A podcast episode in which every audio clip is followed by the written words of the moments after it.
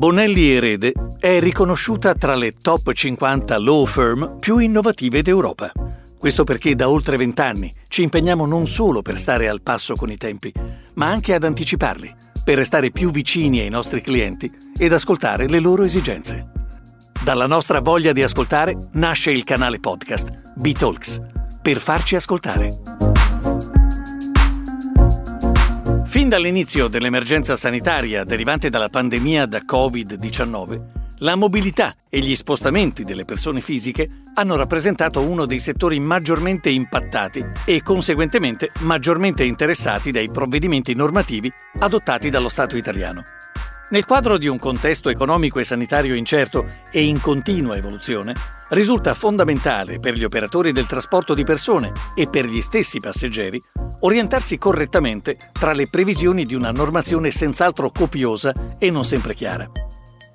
Insieme ad Enrico Vergani, Off Counsel di BonelliErede e team leader del Focus Team Shipping and Transport, affrontiamo nel podcast di oggi questi temi.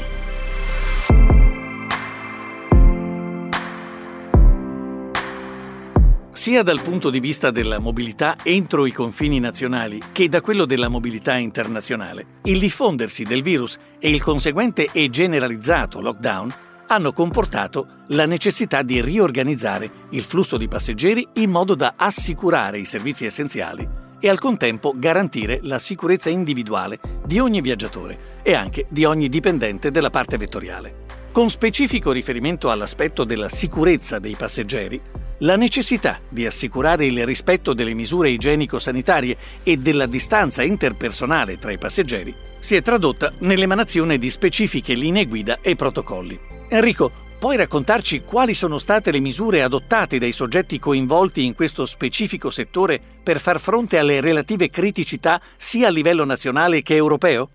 È indubbio che il profilo della mobilità, sia dei passeggeri che dei lavoratori, sia uno dei temi che abbia connotato questo periodo di lockdown, su cui si è manifestata una produzione normativa assolutamente magmatica e dettata e caratterizzata dalla decretazione di urgenza. Ed è altrettanto vero che dal nostro punto di vista è stato uno dei settori e uno dei temi su cui siamo stati chiamati più spesso a offrire assistenza ai nostri clienti. Il punto adesso di caduta è costituito dal decreto del Presidente del Consiglio dei Ministri del 30 di giugno del 2020, che pone le nuove regole sostanzialmente mettendosi in una situazione di continuità con quelli che sono stati gli interventi normativi precedenti. Le regole che possono essere declinate in 3 articoli, il 4 che riguarda l'entrata in Italia, il 5 che riguarda i soggiorni brevi di lavoro e il 6 che riguarda i trasporti e i viaggi di tipo internazionale. Ma a questo si collega, ed è stato molto ben sottolineato anche nel porre la domanda, quelli che sono i protocolli che vengono adottati sia dalle aziende di trasporto, sia anche dalle aziende che offrono i servizi a terra per i viaggiatori e naturalmente anche dalle società che vogliono garantire un livello di sicurezza, un livello di omogeneità ai loro lavoratori che sono chiamati ad effettuare delle trasferte internazionali. Tutto questo corpo normativo si coordina e naturalmente si aggiorna di giorno in giorno seguendo quelli che sono gli sviluppi sotto il profilo medico e sotto il profilo della prevenzione della pandemia. In questo contesto, che raccomandazioni arrivano dall'Unione Europea? Le indicazioni espresse dall'Unione Europea sono sintetizzate in un documento del 30 giugno 2020 che prende proprio nome raccomandazione, porta il numero 0134 e riguarda il comportamento che devono adottare gli Stati membri, o meglio che sono raccomandati adottare gli Stati membri al fine di revocare gradualmente in modo coordinato la restrizione temporanea dei viaggi non essenziali verso l'Unione Europea a partire dal 1 luglio del 2020. Questo naturalmente sia per quello che riguarda la mobilità intraeuropea, che ormai è garantita, che con riferimento alle persone residenti nei paesi terzi che vengono elencati in un espresso allegato alla raccomandazione. Che cosa si intende per Green List?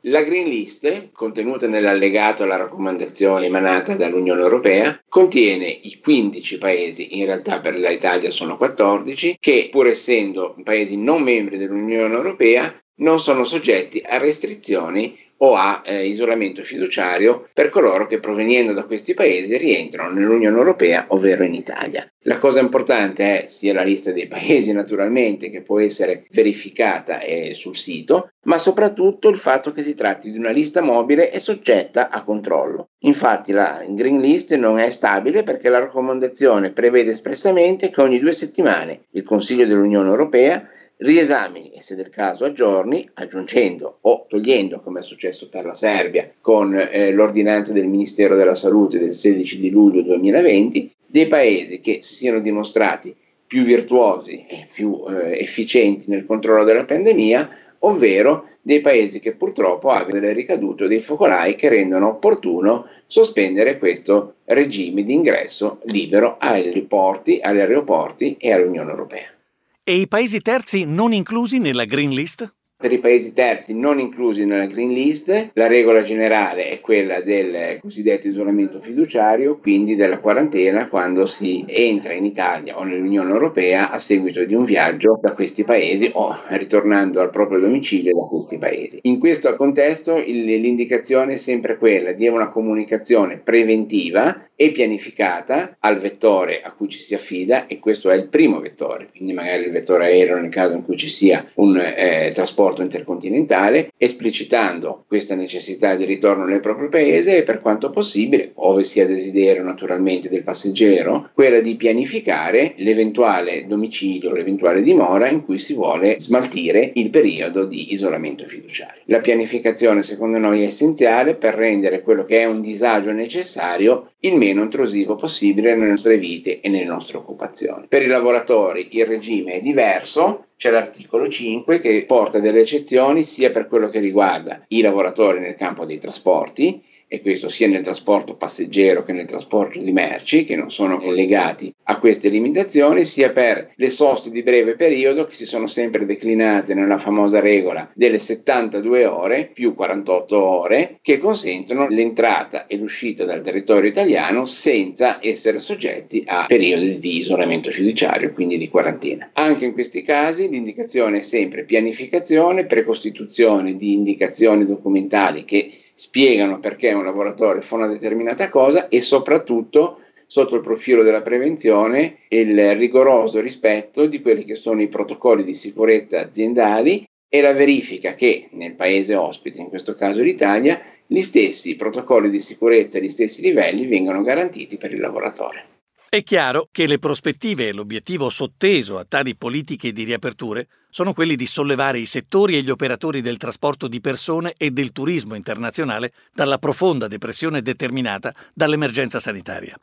Questo senza comunque tralasciare gli aspetti più prettamente legati alla sicurezza dei passeggeri, esigenza primaria e imprescindibile in ogni logica e politica normativa che impatti su tali segmenti dell'economia. Quanto alla mobilità internazionale dei lavoratori, qual è la tua opinione? Ma sicuramente il desiderio, la necessità di riprendere a lavorare, di trasportare merci, ma soprattutto di trasportare delle competenze sotto il profilo dei lavoratori, quindi ad esempio delle squadre tecniche, questo è uno delle fattispecie di cui ci siamo più spesso occupati, è un momento, io l'ho chiamato un turning point all'interno della cosiddetta fase 2, quindi la ripresa della vita e dell'attività normale dopo il grosso periodo di lockdown. Le prospettive sono quelle, e lo indica chiaramente l'Unione Europea nella sua raccomandazione, di un progressivo allentare dei controlli. Il suggerimento naturalmente è quello di avere un approccio che non sia solo l'approccio del trasportista, di cui noi ci facciamo carico, ma sia un approccio che all'interno della nostra task force da BonelliErede abbiamo sicuramente condiviso e sviluppato, che tenga conto di quelli che sono tutti gli aspetti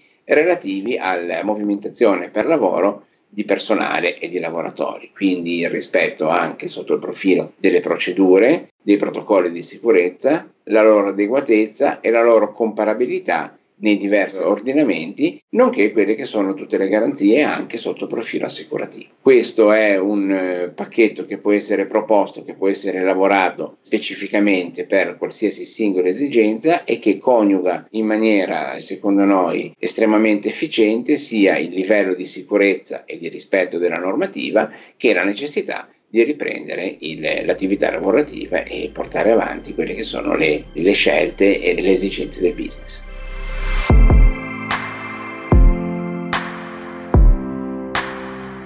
Grazie Enrico per l'intervento di oggi, ma prima di salutarci ti chiederei se ci sono ulteriori informazioni che vorresti condividere con tutti i nostri ascoltatori. Grazie, grazie a voi, è stato un piacere condividere questa esperienza di questi mesi decisamente intensi. Le informazioni sono, essere sempre informati, ci sono moltissimi siti che riportano tutte le modifiche e i cambiamenti per quello che riguarda la parte normativa, quindi i paesi che entrano nella green list, i paesi che ne escono possono essere momentaneamente bloccati, e soprattutto perché sono, diciamo, l'elemento qualificante che possiamo dare non è tanto quello di consultare una lista di paesi, ma pianificare ogni singola trasferta e ogni singola esperienza all'estero in modo tale che venga condotta nella massima sicurezza, nel massimo rispetto di quelle che sono le normative e soprattutto in armonia con quelli che sono i protocolli minimi o i protocolli che io preferirei chiamare adeguati di sicurezza nei diversi ordinamenti.